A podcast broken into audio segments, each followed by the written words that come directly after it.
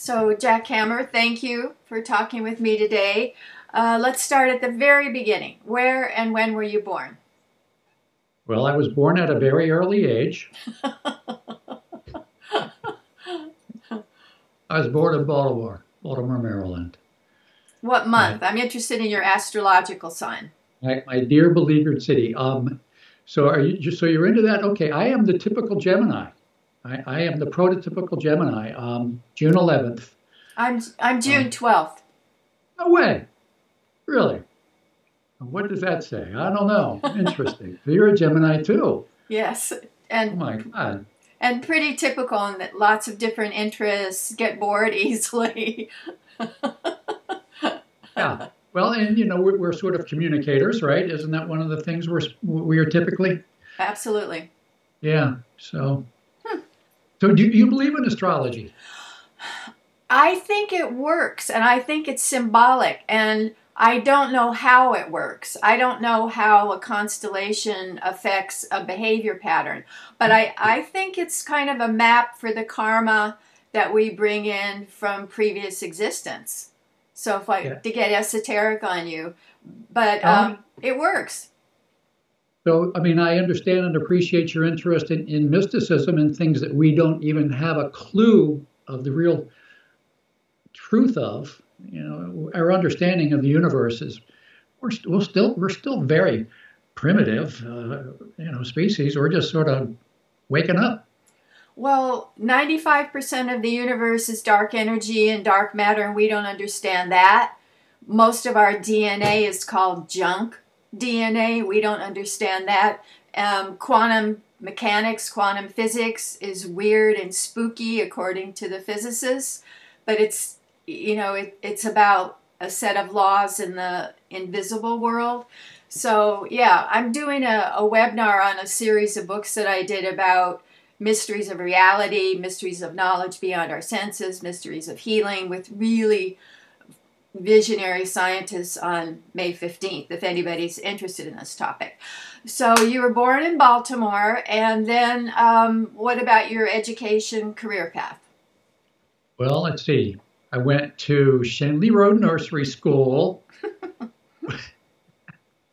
and the story there is that I was in a baby contest and, and I won second place. But the bad news is that my mother was the judge. That's a joke. That's a joke. But I think I think I was I think I was in a baby contest and I think I won second place. I don't know. Shenley Road Nursery School. I went to Roland Park Public School for kindergarten. Um, that was a nice experience. Uh, I, I rode the public bus. I was a kindergarten kid, and I rode the public bus back and forth. No, home from. I think my mother dropped me off at school, but she and my father worked together. He was a doctor. She was a nurse. She helped out in the office, uh, you know, running the, the front office and also doing some injections, I guess, once in a while. Uh, she had to work, and when kindergarten was over, the best way for me to get home was to ride the bus. And I do remember as a little boy, uh, she put me on the bus a couple of times. I think we probably had two dry runs, maybe three, maybe only one. But she put me on the bus and she followed behind the bus to make sure that I got off at the right stop. And so I was a big boy because I, I could do that. Um, that was nursery school. I went to a, a Catholic parochial school for elementary school. The cathedral uh, Cathedral School of Mary Our Queen. At least that's what it was named from the fourth grade on. Before that, it was a, a version of that school, but downtown Baltimore. Then I went to Baltimore Polytechnic High School, Baltimore Polytechnic Institute for high school, sort of a math, science, and engineering school, which at the time was only for boys, is now very much gender integrated now. And the girls are doing really well. Um, and then I went to college, thought I wanted to be in journalism. Um, but uh, as soon as I got there, not because of me, it wasn't, you know, because of, it wasn't after this, there, then that. It was uh, just a coincidence, but I got there and the school lost its accreditation. So, you know, so I sort of stopped trying to be a journalism major and then uh, went to Georgetown Law School for a year till I decided I hated it. Took a, a half, uh, took a year off went to Arizona and taught seventh and eighth grade. Hmm. uh, math, science, and social studies in a little parochial school out there. Uh, I had to tell the priest because he wanted me to teach religion. I said, Father, I really can't because I'm kind of like a fourth degree agnostic. You know, I really can't. He said, That's all right. Don't worry about it. So, math, science, and social studies. Um, a lot of fun with those seventh and eighth graders because I was only, you know, just what, 10 years older than them at the time. That was great. Uh, went back to Georgetown Law School to see if I liked it any better, and it turned out I liked it worse. So I said bye bye. Uh, the reason I thought I might want to go back was because during that summer after I taught school in Arizona, I worked for the Arizona Civil Liberties Union to um, investigate the Flagstaff, Arizona Municipal Court, which uh, had some very questionable constitutional and uh, due process practices. And I investigated them, wrote a report. That was fun. Uh, I was sort of a spy on the court. Um, um, and that, that was fun. So I thought maybe I do like this law stuff. Went back to school at Georgetown and, and took a one of the courses I took was environmental law. And I just remember being really, I don't know, disillusioned when the course on environmental law was about how to get around the environmental laws. That's that's what I took from it you know and i just said i don't really want to do this. I don't find it that interesting. So there you go. And then i've been sort of like a tumbleweed across the desert ever since you know and i don't really have a career of anything to speak of um, well, you have a social work degree and you've worked as a social worker and in correctional institutions working with men, right? A year, a year in the jail, a year in pro- parole and probation, a year at the National Fatherhood Initiative. But I didn't go to social work school until 2005 when I was 54. Most of my paid income has been through either PR, marketing, advertising, or IT. Mm-hmm. So, and so I, I, I, don't really have a career in the sense of uh, continually, what do they say in the help wanted ads? You know, progressively increasing responsibilities. You know, that's sort of what a career is. Hmm. And I, I don't have that. Well, you're a Gemini, we understand. uh, but a theme that's been very consistent is your concern about gender and feeling yeah. that men have gotten a fair, uh, not gotten a fair shake. So, what led to your interest in men's roles? So, I can trace that to a couple of places.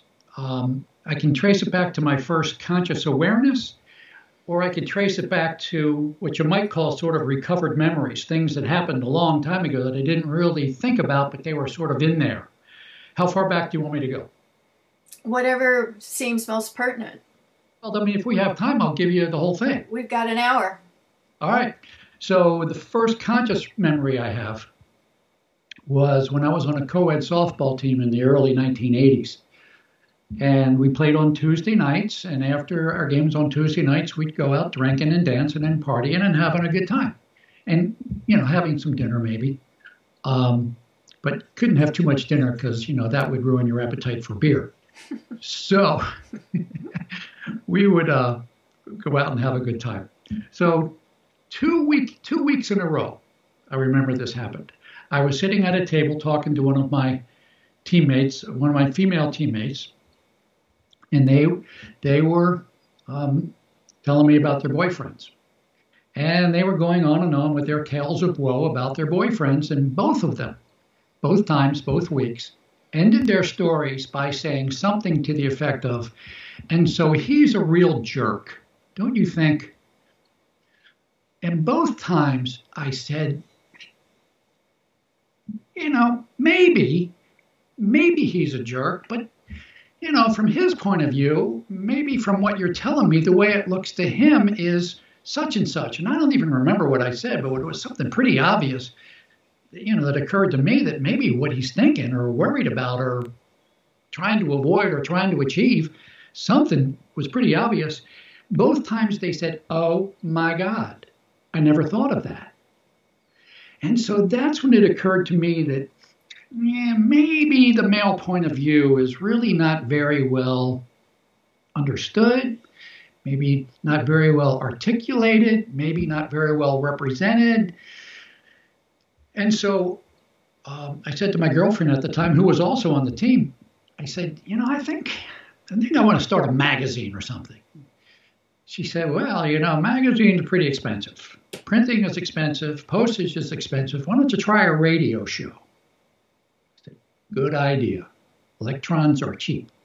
So I did a radio show from 1983 to 1989 at a student-run station at Towson University, north of Baltimore. Uh, the show had various names. I think we started out calling it um, The Lives of Men. Then it became In a Man's Shoes, and I even tried Men, Sex, and Power for a while. But it was mostly In a Man's Shoes. And it did pretty well, and it was a lot of fun, and I loved doing it. Uh, but after, from 1983 to 1989, I tried to get it onto some commercial stations, and I got some interest. But you know what? The sales staff at these commercial stations said, "We can't do this show. No, nobody will buy ads on it." Nobody will buy ads on it. And their, their concern was that it would make women mad, or that the advertisers would be afraid it would make women mad. Yeah, I don't know. Um, okay, so that was my first conscious memory, 1982, 81, 82, 83, when I started the radio show, that the uh, the softball thing. So that was my first conscious memory. But then after I got into men's issues pretty well, because you know I was talking about a different aspect of male males every week with pretty interesting people. I remembered uh, something that I used to hear as a kid. Now, you're very well aware of the harm it does to, to little girls when they hear, if they're good at math, if they hear, gee, you're really good at math, dot, dot, dot, for a girl, right? What's the message to her? You're a weirdo. What's, what's wrong with you? Girls aren't supposed to be good at math. Or, you're really good at sports, dot, dot, dot, for a girl. Well, you know, what's the message? You're not supposed to be good at sports. That's for boys. What I remembered hearing as a little boy was, wow, you're really good with babies. Dot, dot, dot, for a boy. And I didn't really have the equipment to think about what was going on there, but I remembered thinking, what's up with that? I don't, that's not, what's going on here? Um, so that's as far back as I can go. And that's one of my earliest, I guess that is my earliest memory of something going on with, you know, male gender stereotypes, biases, you know, that kind of thing. So there you go. On, on your website, you, you say Jack Kammer, the counter feminist social worker. What, what does counter feminist mean? Yeah. So let me let me mention that the counter feminist social worker was how I was building myself, and I guess to some extent I am building myself that because along with being a podcast host, I also am interested in maybe being a podcast guest. So uh, I sort of made up this whole idea of a counter feminist. Um, to distinguish what I think from anti feminism. To me, an anti feminist says no. It's all a bunch of baloney. It's a bunch of malarkey. Women have it easy. There's there's no problems with being a, a woman. It's just a bunch of junk. That's what an anti-feminist is. A counter-feminist listens to women talking about feminist perspectives and problems women have. A counter-feminist says yes, and not yes but, but yes and. Let's talk about the rest of the story, the, the, the ways in which what's going on with men are connected to what's going on with women. And let's have, you know, let's talk about really solving these problems because we're not going to solve the problems if we're not in balance or if we don't have a way of approaching balance. So that's a counter feminist. Yes, and. When, I think of the men's movement that points out the hazards of being male, I think of Herb Goldberg and his book of that name, Warren Farrell, um, in, in terms of most well known authors. What would you say are themes and what the men's movement points out are the hazards of being male? Men die earlier, commit suicide more, um, don't get proper health care? What, what are the hazards? Well, the most influential book to me as I was undertaking this radio show, uh, the most influ- influential book to me was Herb Goldberg's The Hazards of Being Male. Now, Herb is, he's a PhD, what, a psychologist? Yes. Yeah. So I think his, uh, his take was mostly psychological issues. Uh, I don't even remember him talking much about divorce or child custody. I, I don't think so. But um, and and then the second most influential person to me was that I met our friend Fred Hayward. You you know Fred, of course. Yes. And I just love Fred. He's brilliant, and you know I probably I could say we hit it off really well, but probably more of the truth of it is that he was into this before I was, and I learned a lot from him. I mean, I got a lot of. He has some very interesting ways of saying things and seeing things and I love Fred Hayward. So Herb Goldberg, Fred Hayward, you know, and Fred is not a divorced father's uh, activist either, but to any great degree. I think what the three of us might have in common, Herb Goldberg, Fred, and me have in common is just the idea of being able to live full, happy, and complete human lives. Uh, and and for me, I can't speak for Herb, Herb and Fred, but for me, the primary the primary goal for me is to make sure that boys and men have as many options for happiness and fulfillment, a fully human life, as uh, women and girls do uh, in this day and age when we've done a lot of work to make sure that women have women and girls have full options and I see some situations in which men and boys do not yet have that benefit. Like what? What are the what are specific issues that inhibit men's full lives?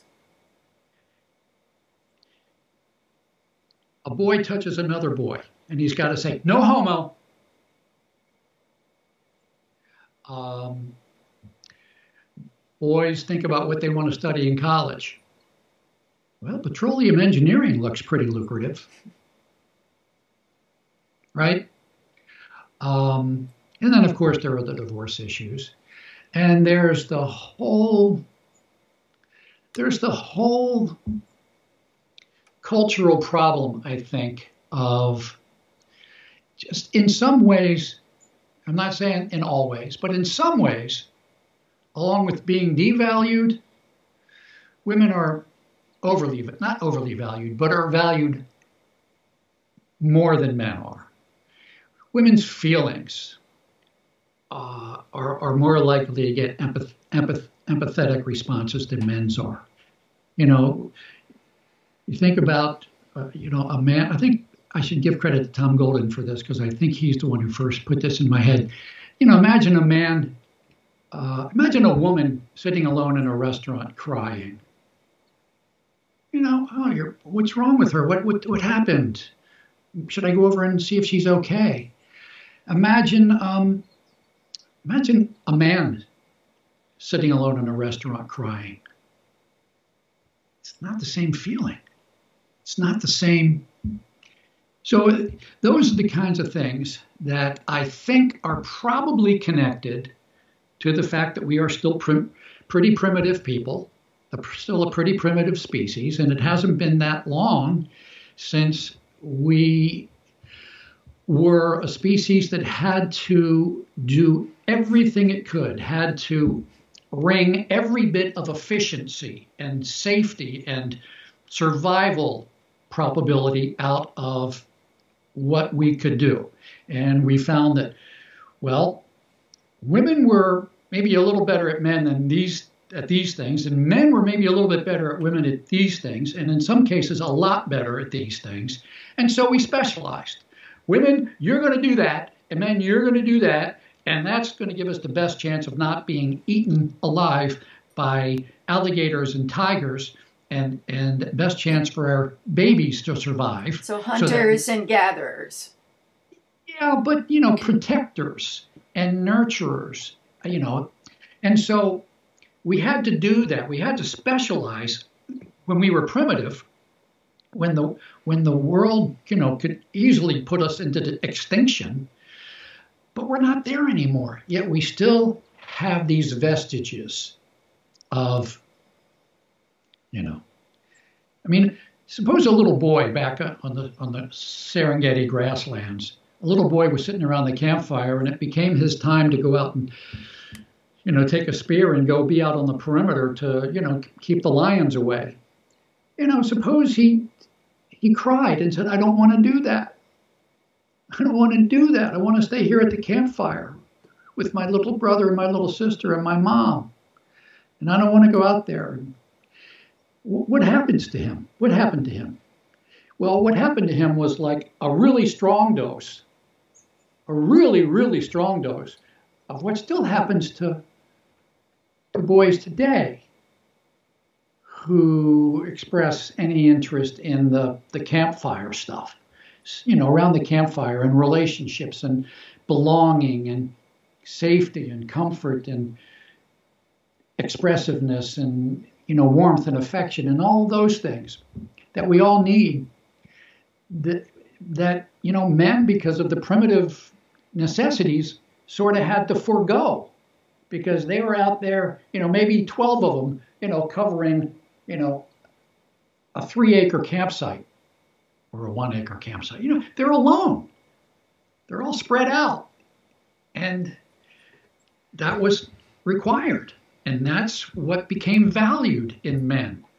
And the men who were really valued weren't just the men who found that tolerable, but the men who really enjoyed that. They enjoyed the challenge of that. So that's how I see it. You know, we're still pretty primitive. Right. And and and you know, just as women have said, hey, over the past 50, 60, 70 years, hey, we don't want to be stuck here around the campfire, okay? There are a lot of men who are saying, hey, we really would like to get some access to that campfire, okay? And it just, it hasn't gone for men back in as much as it has for women to be able to get out. Just as that's a footnote. that's the way it looks to me. What, what I've read is that hunters and gatherers were pretty egalitarian. The men took care of the babies, the men when they hunted as a group the women would help with the nets and that kind of thing. So some people argue i think like marx that agriculture and being settled down and having private property is what caused the sex roles to really divert and become separate.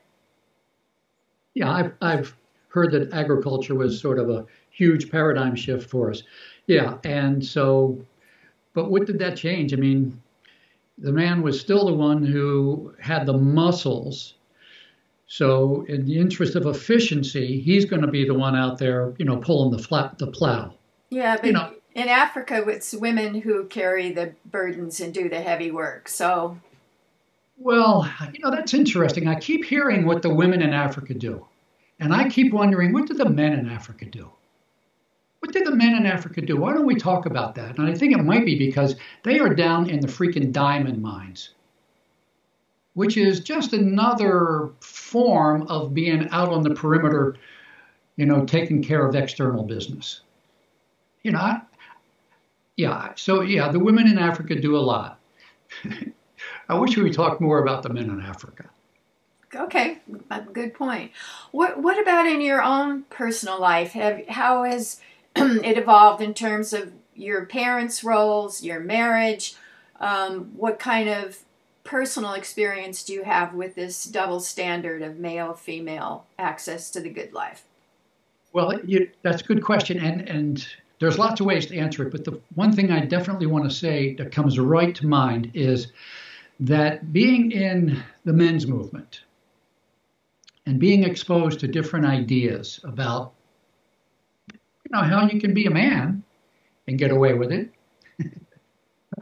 or insist on getting away with it.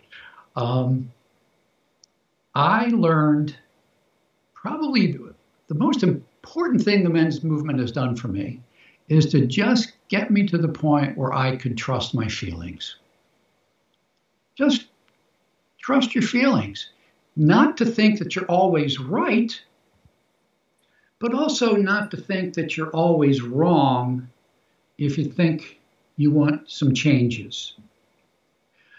Um, trusting, yeah, trusting your feelings has really helped me live a happier life. Because before I got to that point, whenever I was in a relationship with a woman and it wasn't going well, I was completely vulnerable to shaming. I was wrong. I was wrong. Not, well, I'm somewhat right and somewhat wrong, and she's somewhat right and somewhat wrong, and we got to, you know, work it out. Um, so, learning to trust my feelings got me to the point where I could say to a woman with whom I was in conflict to say, look, you can't tell me how I should and shouldn't feel. I'm telling you how I feel. You're telling me how you feel. Don't tell me I'm wrong. Don't try to shame me. Don't try, try to shut me up. Don't try to turn it around and make it all about you because, you know, that technique is, well, you? What about me? You know, that's, and, you know, I don't go for that anymore. I don't, I don't take that bait. I say, yeah, I understand. You, you, you've got some skin in this game too, but so do I. Now, can we talk about it? And that has helped a lot. That's helped a lot. Um, so, you know, I guess that's, you know, the main thing for my own personal life that has been connected to being in the men's movement. Um, I'm working on a, a, book about happy long term marriages. Um, and one of the questions I ask is what have been your areas of conflict? So, in your marriage, what have been the issues where you've had to work through this kind of feelings, communication, dialogue? I, I don't. I don't want to get into specific issues because my wife isn't here signing a waiver saying I can talk about our stuff. but I will say that I think, you know, you might want to interview my wife. That might be interesting. Um, I think my wife might say that one of the reasons we have a happy marriage, and, and I'm I'm her third husband. She's had two she's had two two previous husbands. Um, I think one of the reasons we're having a happy marriage is because I know how to fight well. Which means? Which means fighting fair, not being afraid, not panicking, not saying stupid stuff because I'm panicked, uh, not saying um, hurtful things because I'm hurt and angry. Um, and and this is not something I got from the men's movement, but you know, one thing that I have, found works for me in my relationships, and I've been doing it since before I met my wife, and we've only been married uh, seven years, going on eight. Um, I didn't get married till I was 60. Um, so, what has helped me in my relationships when I'm in conflict with a woman is just to say, okay, I would like to have some ground rules. Um, number A, let's hold hands while we talk. Let's hold hands while we talk. And I have found, at least I think I have found it, maybe I'm just imagining it, but I, what it seems like it does to hold hands with the person you're having some friction with is it just sort of discharges the negative energy, sort of like a lightning rod. Hmm. They can they can feel that I, you know I mean them no harm. I'm not trying to hurt them. You know, this is my hand here. Just hold my hand. And then the second rule that I have found works is, look, one of us, and I'm not sure who it's going to be first. We can take turns, flip a coin Whoever is talking gets to talk until they have said everything they want to say. The other person has to just listen. And the rule is that just listening does not mean they believe a single freaking syllable of what you're saying. So there's no need for you to interrupt and jump and jump in and cut the other person off and keep them from really saying what they want to say. No need for you to do that because they can say it and it doesn't mean you agree with a word of it. Then, when they're done, you got their full picture. If you want, you can respond or you can return with your whole picture. And that has worked really well for me. And I, and my wife and I, when we were new, we had a couple of those. We haven't had one in a long time. And I think my wife really appreciates that, you know, I, she can trust me. I'm, I'm fair. And when we have a disagreement, you know, it's easy for her to own her part of it.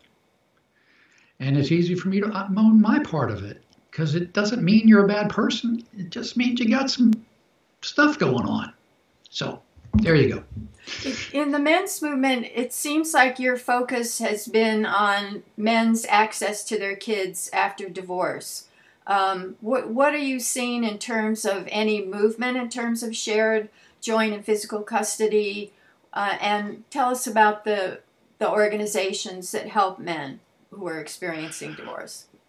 Okay, well, um, it, it might seem that that's been one of my primary concerns, and it has been somewhat of a concern for me. I was a national, I was the executive director of the uh, National Congress, excuse me, the National Congress for Men, and that was started as a generalist men's organization. And that's one of the interesting things about Fred and me. He, he sort of got mad at me when I was executive director. and NCM was in the middle of sort of an identity crisis about whether it was a generalist organization or a father's rights organization.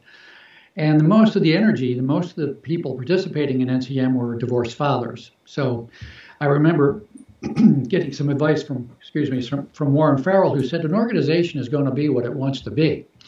And it looks like NCM wants to be a father's organization, so that's probably the way you want to go.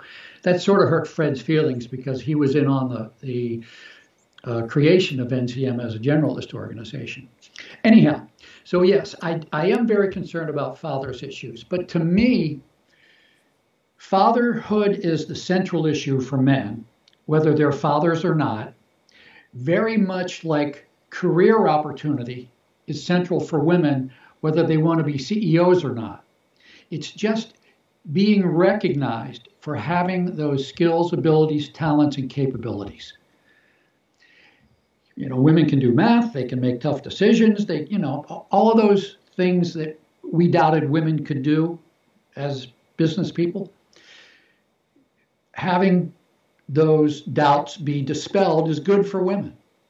It's good for women in a bazillion ways not least of which is it's good for them about what they believe about themselves. Fatherhood is central for men because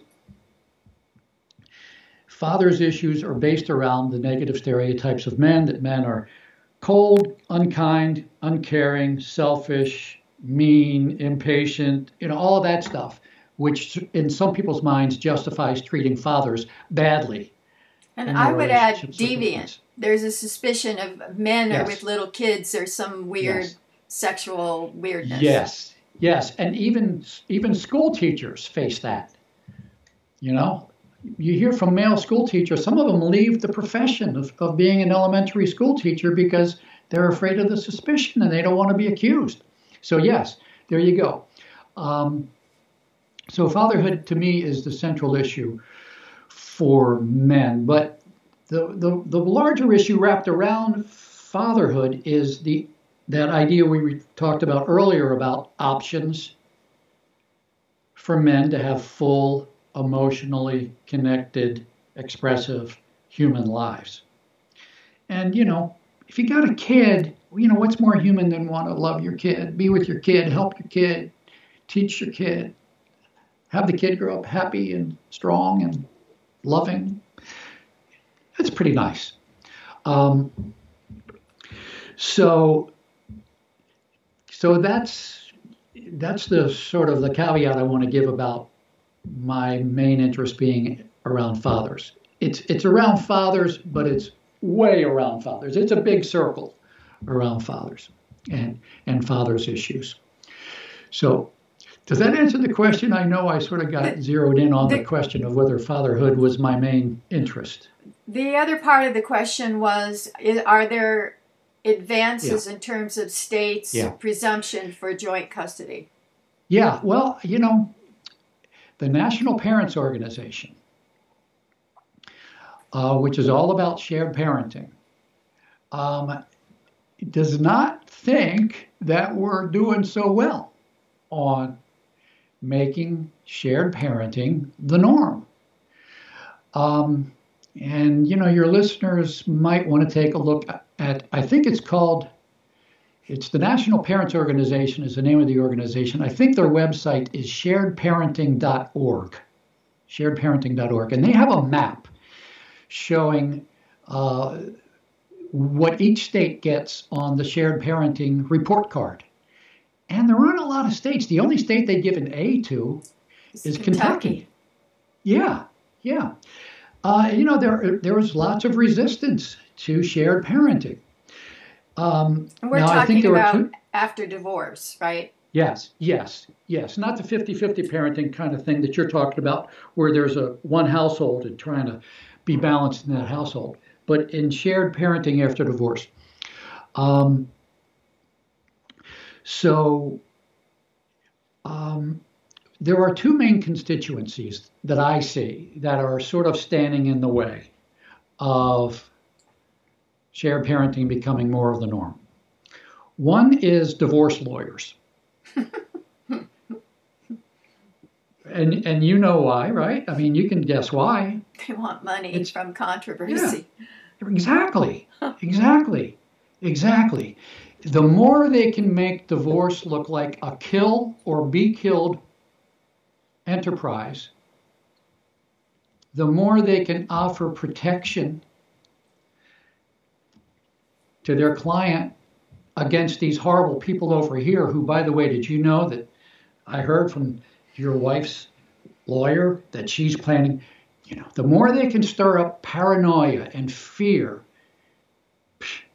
they sell so they're a protection racket, right? I can protect you. I can keep you from being annihilated. You know, if the if the norm was, look, you're both going to be parents. Neither of you is going to be annihilated. You got some details to work out, but it can be done. And it's done successfully every day. Well, then what do we need a lawyer for? Then it becomes a matter of mediation. And in two, three, four, five, six sessions, Done. And then maybe you need some tune up sessions in a couple of years. Great. Um, so, divorce lawyers, I think, uh, have been one of the main constituencies. And, and there was an effort, oh, a couple of years ago, it's the most recent effort I can think about, in one of the Dakotas, I'm not sure if it was North or South, but one of the main actors in defeating the bill there was uh, the Bar Association. Who's the second constituency? All right. Well, before I mention the second constituency, let me let me mention and, and, and assure you that I recognize the existence of the the correlate of this constituency 50 years ago. 50 years ago, um, there were lots of men who had careers in the trades. Uh, and what made them men was that they were whatever bricklayers, masons, plumbers. You know, my daddy taught me this, his daddy taught him this, and that's what that's what we do. That's what makes me a man. Uh, outside of the trades, you know, just the idea of making money is what makes me a man. That's my identity as a man. So, you know, it's a pretty strong impulse to have a personal identity. And so, 50, 60 years ago, when women came along and said, Hey, uh, Mr. Plumber, uh, looks like you have pretty good business going there, and uh, that's a nice trade you've got, and I see you've got a nice union helping you. And uh, did I hear that you don't let women into that union? Uh, we need to talk about that. Well, how did men respond? We don't want no women in this union. This is, this is for men, right? All right. So, look, I get that. Today, we still have a lot of women who whose primary identity is as mother. I'm the mother. I'm the mother. Yeah, he's the father, but I'm the mother. And to have some man say that he can be just as good a parent as you can be, it's kind of like, says who? No way. You know, there are a lot of women who sort of don't want to hear it. They have trouble hearing it. Is there an organization and, that represents their these individual not, women? I, I I don't think there's an organization that is specifically and uh, openly organized around this point that I'm going to mention, but there are many, many little organizations, and there is, you know, what some of us call an industry around the idea of male violence against women. And the other constituency that often shows up in general assemblies, uh, state legislatures, when they're considering uh, a joint custody bill, uh, one of the main constituencies, along with the lawyers, uh, is the domestic violence uh, advocacy crowd, who are also making a lot of money. Some of, some of those executive directors of those shelters, you know, pulling down 100K and more, 200K. Um, but money isn't their primary motivation, at least not for the, for the, the larger movement of women who are uh, extremely concerned. I, I, would say the facts do not comport with the level of concern. Um, who will tell state legislators, no, no, no, can't have forced joint custody. That's what they'll call it forced joint custody because it endangers women and children. Hmm. Yeah, it's it, that's that's that's what happens. Um, so I think that we need. You know the great quote from Gloria Steinem. Uh, I think she said it in 1995, and she's she she said it in an interview um, with i with feminist.com, um, a website, and then she also either said it or wrote it in Ms. Magazine. She said years ago, she said over the past, I think she said 25 years, over the past 25 years, uh, we as women have done a good job of convincing the world that women can do what men can do.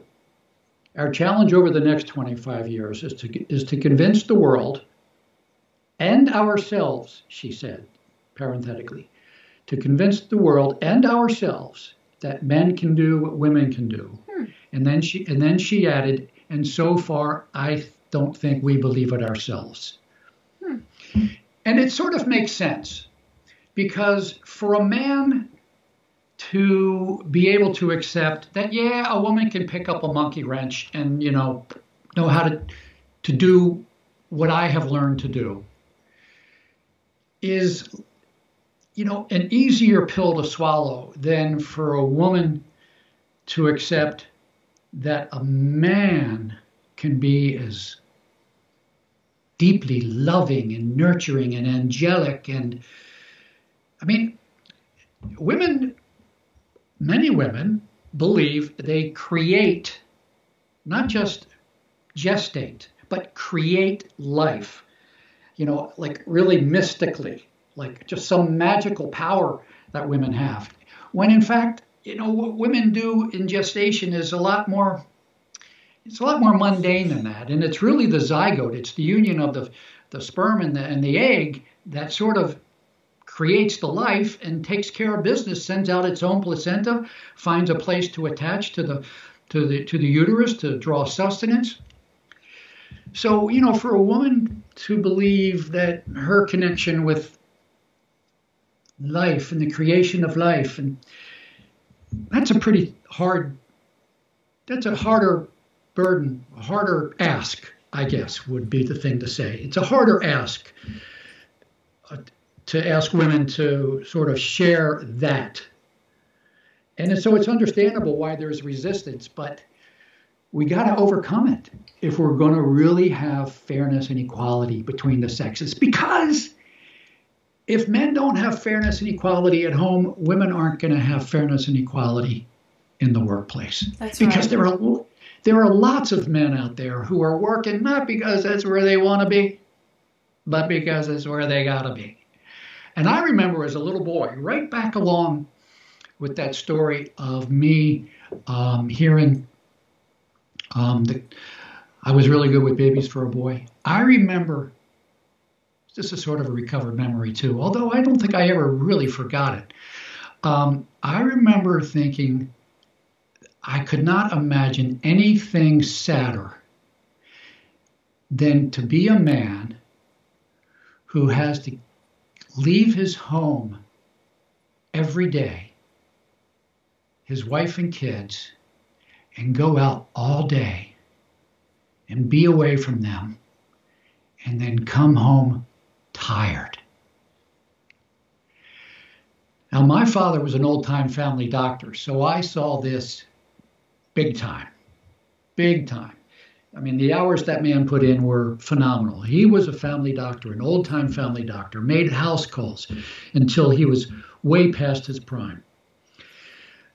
And I guess, you know, when he came home and was tired and grumpy, I just thought, wow,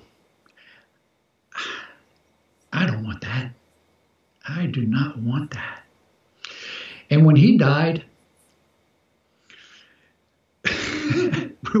we're at the funeral home, and all my brothers and sisters were, you know, at the funeral home, and patients came. Patient after patient after came after patient came to pay their respects to old Dr. Kammer. And they would start telling stories about how warm and kind and caring and loving he was. And my brothers and sisters are looking at each other and saying, Who are they talking about? Warm, kind, caring? My father gave at the office. And when he came home, he didn't have anything left. He was basically a stranger in his own house. And I did not want that. Got it. Did not want. How many siblings did you have? Six. So there are seven of you. Yeah. Wow. What was your birth order? I'm number five. Wow. Uh, number number four son, number five kid. Wow. Um, in in terms of other men's movements, in my video interview with Gordon Clay, he thought that recently, kind of a strong voice is the mythopoetic that evolved from Robert Bly's work with men. Um, what other organizations do you see are active doing the work besides the men's rights, fathers' rights groups? Well, I, I have dabbled in every aspect of the men's movement I could touch. I wanted to know it all. I mean, when you're doing a radio show, you know, and you're looking for good guests, you know, you want to keep things interesting. Outline the So different I, I branches Go for ahead. us. say, say it again. outline the different branches for us of the men's movement, please. Well, um, I guess on on on on one extreme you have the National Organization for Men Against Sexism, no a very pro-feminist organization, NOMAS. Uh, on another extreme, you have uh, I don't know what you would call them. The but they're sort of I guess you call them the anti-feminists. You don't want to hear anything about it, um, and you know they believe. I guess you know they can po- probably point to scripture that talks about you know how men are supposed to have dominion over women. Yeah, I don't know, but you know those are pretty pretty big extremes. Do they have um, a I- I- group? Though, is there a, a men's? I, I, if if they're I, probably there's a 4chan about them or you know a, a, a subreddit on Reddit. Yeah, you know, I mean they're definitely out there. Um, you know, th- th- there's there's also well, so there's no NOMAS and then there's the very pro-feminist and very anti-feminist. I guess I would point to as the two extremes. The mythopoetic guys, um, you know, I did that. I did, I did a, a sort of a cousin of of that, which was the New Warriors training weekend. It's it was beneficial. It was fun. It was interesting. At the New Warriors, the, the thing I have to give the New Warriors credit for is that years and years after my father died, they helped me have my first cry about his death. So they can be pretty powerful in a lot of ways. But to me, you know, to talk about making things better for men and to not talk about all of these cultural and societal and political ways in which things could be made better for men is really kind of I don't know. I mean, it's kind of wimping out because you'll often hear these fellas who are all about doing the work and getting in touch with their feelings and really owning their stuff and you know, all of that stuff. And you say to them, well, you know, you really want to help men. That's what your organization is about, is helping men. How many men have you ever wondered what percentage have you ever measured, looked into what percentage of the men who come to your meetings and at check in they say they're feeling lousy and terrible and depressed? How many of them are saying that because they're divorced and are having problems seeing their kids? Oh, well, I, yeah, maybe we should look into that. And maybe if you find out that they can't see their kids, and that's one of the reasons for a lot of the problems you're seeing, you know, alcoholism, depression, suicide attempts, uh, not doing well at work, uh, no, no successful relationships. Maybe one way to help men with all of those problems is to, you know, get right to the core of the problem. What if, you know, a couple hundred of you guys went to takes take California, Sacramento, for instance, and walked around the, the halls of the state legislature and say, hey guys, speaking to the legislators, um, we know you don't hear this a lot, but uh, you really need to do something about joint custody. And uh, a lot of problems are caused by the fact that a lot of men are uh, bereft of their children. So we need to do something about that. Got it. And I have. I, I want to get to your books before we oh, okay. run out of time. Um, I have been going on, haven't I? I? It's wonderful. You've written Goodwill Towards Men, your first book. Women talk candidly about the balance of power between the sexes. And then the second book of Men Have All the Power. How come women make the rules? And third one for young men. Heroes of the Blue Sky Rebellion. How you and other young men can claim all the happiness in the world. I, I know that you feel like there's been kind of a, a, lace curtain, I think you call it, in terms of getting the word out about your books. I, explain what that is. Well, it's not just about my books. I mean, it's not that the lace curtain is only, you know, out to get me. Um, Nicholas Davidson wrote a, a really wonderful uh, examination of the difficulty that people of my ilk and people who are like four degrees removed from my ilk. Basically, anybody who disagrees with the feminist analysis of the world can have a real hard time in the publishing industry. So, Goodwill Toward Men was the book that you helped me with. We had a great interview in Goodwill Toward Men, um, a book of interviews with 22 women, most of whom identified as feminist. Um, and we talked not just about the advantages that men have as men and the disadvantages women have as women, but the, the, the, the converse or the obverse or the reverse of that. We talked about the advantages women have as women and the disadvantages men have as men. Well, my editor, as we were wrapping up this book, sent me a note saying I'm getting incredibly excited about this book. Hmm. Then the next thing I know, he's fired. Now, I never got a straight story from him. Something about, oh, they realigned his portfolio or something. But he got fired right before the book was published. And uh, I have a long treatise of what the lace curtain did to goodwill toward men. Um, Some of it, some of it was uh, internal to the publishing house, St. Martin's Press. Some of it was just outside the publishing house, but still in publishing newspapers, for instance. Um, the publishing, St. Martin's Press basically tanked the book.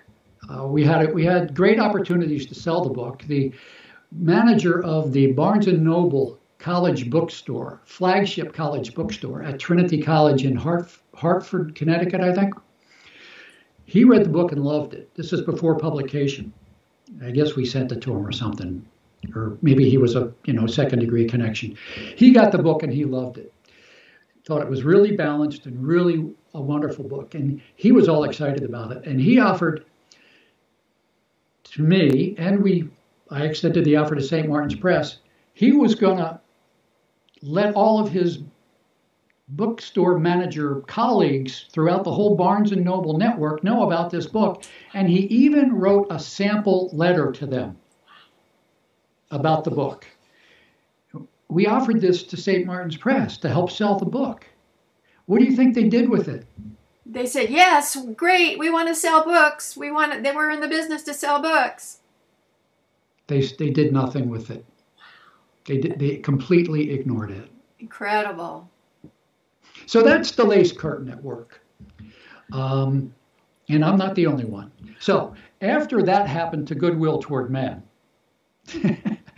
I was a little, shall we say, well, I was hurt, sad, depressed, frustrated. And since I'm a man, what did I identify as my feeling? Anger. Although, you know, as for having been in the men's movement for quite a while, I knew that anger is often a secondary emotion, and I just I knew what was going on. And I saw this huge, huge machine that just sort of squashed me. Um, so, after a couple of years of feeling that way, I wrote a, a book called If Men Have All the Power, How Come Women Make the Rules? Was wry, witty, pithy, acerbic. Um, and uh, um, I found an agent for it in New York. Her name was Nancy Love. I believe she's deceased now. Nancy Love. And, uh, you know, many agents said, no, you know, this isn't for us, but that's standard. I did find an agent who said, yeah, I, I, I'll take this book on. And I said to her, Nancy, what's your normal percentage? And she said, 15%, which is standard. I said, I want you to take 20. She said, why? I said, because I want, because this is going to be a hard book to sell. And I want you to have uh, extra motivation to sell it. And she said, oh, no, no, no, I can sell this book. I said, I want you to take 20. So that's what we wrote into the contract. She didn't sell the book. She couldn't sell the book. And one of the rejection letters she sent me from Warner Books, the executive vice president of Warner Books, um, said in his book, uh, he wasn't particularly crazy about the one liner approach because it was brief and pithy, just sort of ding, ding, ding, ding, ding. He said, he, no, he, said, he said, while there is a lot of truth at the heart of this book, I didn't particularly like the one one liner approach.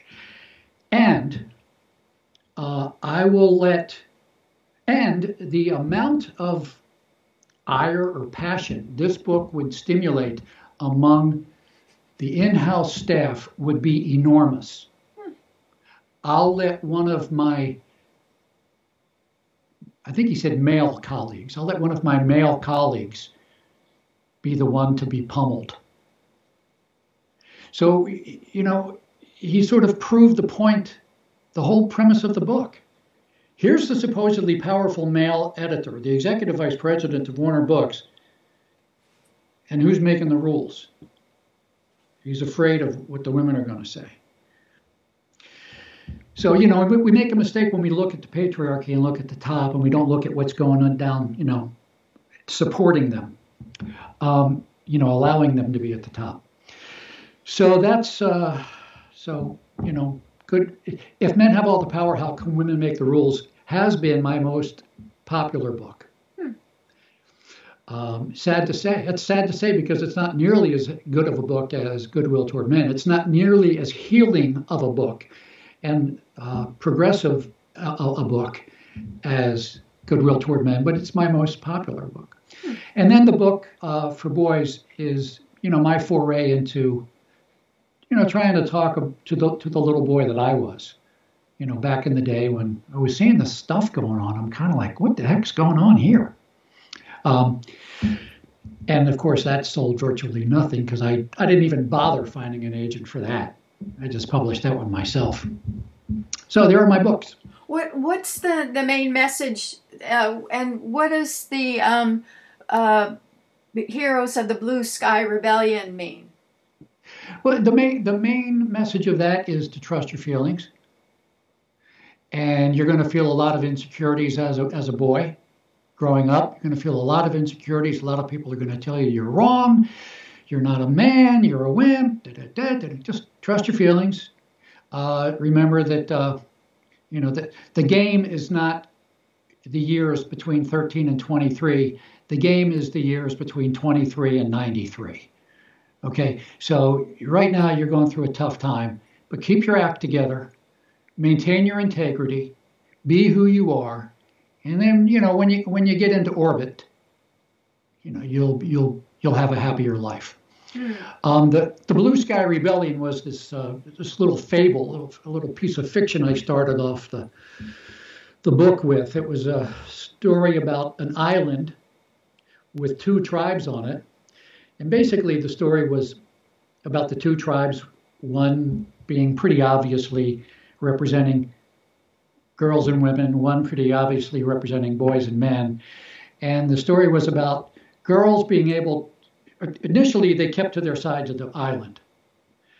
But the, the girls and women's tribe eventually demanded and got the right to come to the men's, men and boys side of the island. And so things became a little crowded for, for the men and boys there. Uh, the fish that they they were fisher people the, the girls were, were the girls and women were, were agrarian. So when the boys would, would take their fish to the middle of the island to the market, uh, they would find that whereas they used to be able to get five tomatoes for their for one fish, the, the women and girls were saying, we can get our own fish now. We'll, we'll give you two, maybe three if we like you. And so pressure started building on the boys, and some of them started actually saying, well, you know, why can't we go over to the to the other side of the island where there's rain and, and, and lushness? You know, don't tell anybody, but I'd like to grow plants and flowers too. And they sort of whispered, You do too? I do too. And they got together and they, they went over the mountain range. And they went into the into the uh, the more lush uh, side of the island where the women and girls were. And uh, just as they were getting there, sort of staking their claim, the elders from the men's side of the island came rushing over the mountain pass and down the path and said, You boys get home right this minute. We didn't come over to this side of the island and look at us. We turned out just fine, you know. And the boys said, No, no. Mm-mm. It's blue sky rebellion time. You know, you you always told us the boys had a, a, a tradition. The men and boys had a tradition of singing songs about the big blue sea and the big blue sky, and you know, and the boys at, Re- at rebellion time pointed to the east and they said, "Didn't you always tell us about the power of the of the big blue sky? Well, look, there's big blue sky out there too, and look at the sunrise, and the pinkness of that sunrise added to the blue only makes it more beautiful, and we're not giving that up." So it's a new day. Cool. And that's that's what the Blue Sky Rebellion was about. Wonderful. Um, why do you think it is that around the world, except sub-Saharan Africa, more women are graduating from university, but more women at least express anxiety and depression. So women are getting ahead in education, but they're more anxious than boys at least say they are. So, um, first of all, I didn't know, you know, that f- fact about sub-Saharan Africa. Um, I do know when we talk about diagnoses of depression, we really got to be careful of our criteria. And there is pretty good indication, pretty good reason to believe that our diagnostic criteria for depression misses a lot of depression in boys.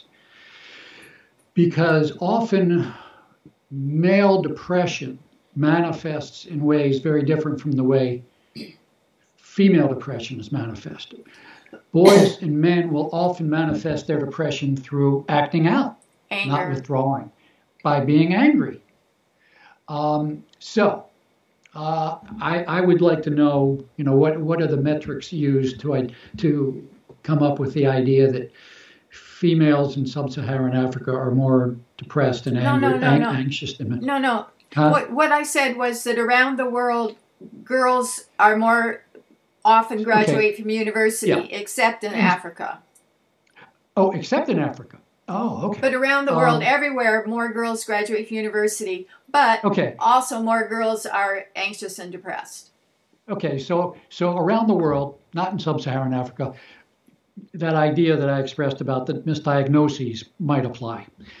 But more generally, about education and about achievement in lots of ways, it's not just in education and you know things that are clearly organizational and, and, and measured.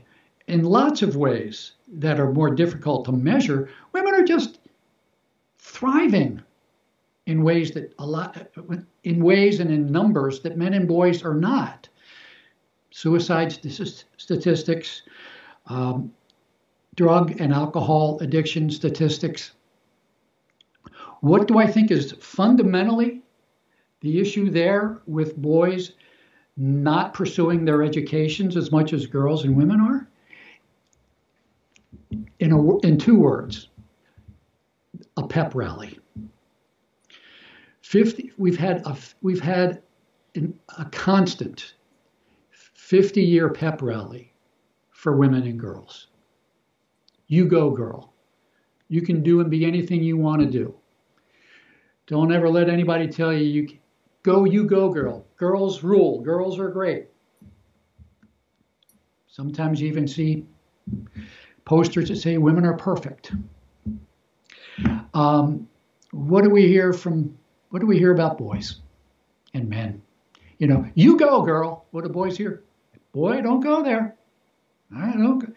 I think that at a fundamental level that is not articulated, that they're afraid to articulate because they don't want to be criticized for being male chauvinist pigs. They don't want to be criticized for uh, some kind of microaggression. I think boys at some very deep fundamental level just think, man, the future is female. Hmm. I guess I'll play video games. I'll play video games. To hell with it. I, it's, that's what I think is the fundamental problem. And it's very sad. It's very sad. Um, so you you believe there really is female supremacy and toxic femininity and female shadow? What what what does all that mean? You've mentioned those concepts. Yeah, so um, feminism talks about strong cultural notions of male supremacy, you know, the ways in which men were raised to believe they were superior to women. Uh, that was one of the first messages about uh, from feminism. Uh, chauvinism, ways in which men were raised to believe they were superior. Um, as a counter feminist, I say, yeah, we did that. Now let's talk about the ways in which women believe they're superior. And there are many. Um, so I, I don't think there's any question that female supremacy is a problem in some very important domains where those traits for which women are deemed superior and supreme are, are salient and important, namely parenting you know, for one. Um, so I don't think there's any doubt that there's such a thing as female supremacy at work. it's not total, it's not pervasive in every domain, but it certainly exists in some important ones. Um, the idea of shadow, there is definitely a female shadow. There's definitely a male shadow. There's definitely shadow. Shadow is a Jungian concept. The idea that people will displace and deny those aspects of themselves they don't want to acknowledge. And, you know, if you're raised to believe that as a girl or a woman, you your identity is and your wonderfulness is built around being kind and caring and loving and compassionate and empathic, and you get involved in a, a movement of women who are kind of like, we're going to go kick butt and take names. Um, and those people, sort of, some of whom really get into a power trip about how strong their movement is and how much they can do and how much they can do to those men who used to make them feel bad, that's not the female brand.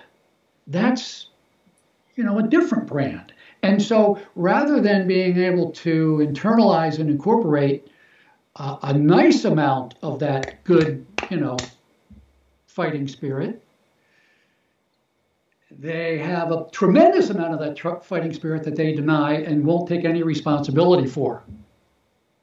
And so they sort of are able to, to justify, sort of by denial, by projecting it, or, or in some other way hiding it in the darkness of the shadow, uh, they sort of deny that they ever do anything wrong, and that if and we're not really doing anything unjust to men, uh, that's the shadow when, you know, I think it's pretty clear that some women are doing some pretty mean things to men uh, on an individual level, you know, falsely accusing them of child sexual abuse if they're in a divorce with the man, you know, so that they can get custody of the kids. That's pretty mean. That's pretty mean. And that's very shadowy. So, yeah, I think that there's definitely female shadow. There's also male shadow, but we've talked about the male shadow for a long, long time. We, it's hard to talk about the female shadow when the when the brand image of, of females is angelic. You know, mother and, you know, sweetness and light. Well, there's also the bitch, the Kali, the witch. The, so it's very dual, this view of women. Yes, it, it is very dual. And if you talk, if you say the word bitch these days, you get slammed. Uh, words like misogyny get very quickly applied to anybody who, you know, dares to bring up that other part of the duality. It's very deep in the culture, but it's not so strong right now, at least not expressed. And the fact that it's not expressed doesn't make it go away, doesn't make men stop feeling it or suspecting it or thinking it. It just drives it underground. And what happens when it goes underground? It becomes shadowy. Right? Do you think Trump being the kind of the epitome of negative masculinity, negative male shadow, do you think that's healing in a way to bring it to the surface so it can be examined? No, no, no, no. I don't think he brought anything healthy to the surface. Um, no, he was. You know, it wasn't just women. it wasn't just women who found him reprehensible. Um, so uh, I know and I understand that he really, really, really, really motivated a lot of women to think if this joker, if this horrible person, if this horrible man can become president of the United States, wow, we are really in a world of trouble and we better keep working at what we've been working on. However, a lot of women voted for him too. I mean, isn't it true that more white women voted for him than than, than Hillary? Yes. I think I think that's true. Yeah. Yeah. So um, he, I do not see him as any kind of an expression of healthy masculinity. No. Oh no! But just the fact that he was so obviously misogynistic brings up the discussion and the awareness we don't want this. Well, he's he yes, he's very misogynistic. He's just misandrist all over the place. He doesn't like anybody he who gets in his way. He'll slam. I mean, who he? Which one of the biggest put downs of a man in male culture? You're a loser. You're a loser, and that was quite a common epithet he would throw at people, particularly men. He's a loser. You know, he he was just an ugly. He is. He is just an ugly, uh, ugly perversion of male, of traditional uh, male ideas of power. Hmm. Why do you think he got elected? Because a lot of what men and a lot of what women, a lot of what people believe has been driven underground. I mean, look, you know, you can you can have a lot of different views about how the immigration issue ought to be handled. But to tell people who wish that there was a better immigration system in place that they're wrong and deplorable, deplorable, um, and you should just be ashamed of yourself. Um, even though it affects you and your livelihood much more than it affects mine, uh, I'm still a good person, better than you, because you're worried about your job and I'm not worrying about mine. So you're wrong and I'm right, and so shut up. That, you know, the idea of political correctness, I think, probably more than anything, fed into uh, the appeal of Ronald Reagan, of, uh, of Donald Trump. He said, you, you hear it a lot in, in commentaries of why people voted for him. He said what people were thinking but didn't dare say. So, what's the cure for that? Let people say it. Let them get it off their chests. Have a discussion with them. Some of what they say might be helpful. And we don't do that. We have these polarized points of view. And so, you know, we have the we have the Democrats as the mommy party and the Republicans as the daddy party, and that's fine. But they ought to have a happy marriage where they hold hands when they argue. and they say, okay, Senator, give your speech. Thank you for your speech, Senator. Now I'd like to give my speech. And then let's get into the committees and work it out. We have a happy marriage. We have horribly dysfunctional marriages uh, in, in, our, in, our, in our institutions because the, the Republicans don't want to acknowledge the value and legitimacy of the liberal principle. The Democrats don't want to acknowledge and value the legitimacy of the conservative principle. And both principles have value and legitimacy, and we just got to figure out how to optimize the combination. Hmm. Um, last question is I'm always interested in models, examples that we can duplicate. When you look around the world, are there any countries that are doing better than we are in terms of equality for men and women? Well, it's interesting, you know, because I, I can think of some countries that are really good at equality for women. but the fact that I don't, but I don't see them as uh, examples of equality generally because I don't see them as working for equality for men. well, for women, I don't know. Is isn't uh, Sweden's you know often held as a paragon of of women's uh, advances? Yeah, but they don't ever but, couch it in terms of women. They always couch it in terms of advantages for men and women. They're very okay, careful. Well, okay, Maybe, maybe, and maybe that's true. I don't study Sweden, but I can see very possibly how what is said is that, well, these advances for women are good for men too. I, do they have a rebuttable presumption for joint custody law in Sweden? I don't know. I doubt it. But maybe they do, but I doubt it. That's the kind of thing that I would want to look for uh, before I would decide that a country was really egalitarian. Um, can I think of a country that I think is really egalitarian for both men and women? Uh, I not really, but you know, I do see some interesting things coming out of the Commonwealth of Great Britain.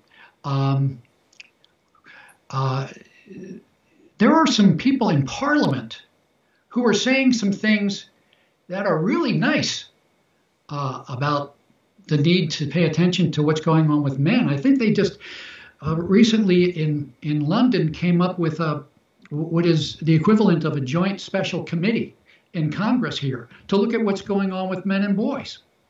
Uh, also, Australia has some really inter- Britain too, but Australia has some really interesting and helpful uh, initiatives for helping men sort of talk about what's really going on in their lives. You know, the Mankind Project does that a little bit. Um, but to really talk about it, I think they have a, a slogan. It's, it's, it's, I don't know what the slogan is, but it's a pretty strong campaign in Australia that seems to be interested and, and to be addressing the problems that men and boys are facing, much more than you see in the United States. Uh, so, no, I don't really know of anybody who's really a paragon of equality. What's the Mankind Project? Oh, the Mankind Project is the New Warriors. Hmm. Uh, it's it's a little bit mythopoetic.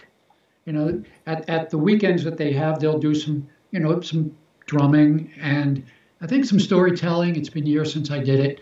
Uh, some rituals, some Native American rituals. Um, uh, you know, it's nice. It's nice. It's you know, it's certainly not you know looking at spreadsheets all day. Um, so it's a bit mythopoetic but I don't know that they consider themselves mythopoetic. They, they call themselves the New Warriors Training Adventure, and I think the corporate entity that does it is the Mankind Project. Got it.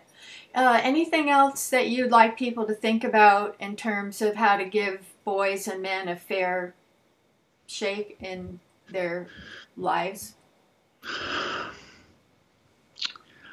Um, that's a good question. I think maybe at a, at, a, at ground level, you know, if if your podcast is heard by, you know, hundreds or thousands of of uh, parents, mothers as well as fathers, you know, and I'll say this actually that uh, some of the best advocates for boys' issues are MOBs, MOBs, mothers of boys. Um, parents who think that maybe something they'd like to do something for boys and maybe in particular their boys, they might take a look at the stats on the school that their boys go to. And, you know, graduation rates, suspension rates, discipline rates, uh, who's, what percentage of boys and girls are, are, taking AP courses, what percentage of boys and girls are going to colleges. Um, and if finding if you find a discrepancy, as I think they very likely will, go to the uh, administration of the school and say, What are you doing about this? What can we do about this? How can I help? I think that, you know, that's where the rubber meets the road, or one of the places where the rubber meets the road, and that might be a good place to, you know, activate uh, some uh, some energy. Great, thank you.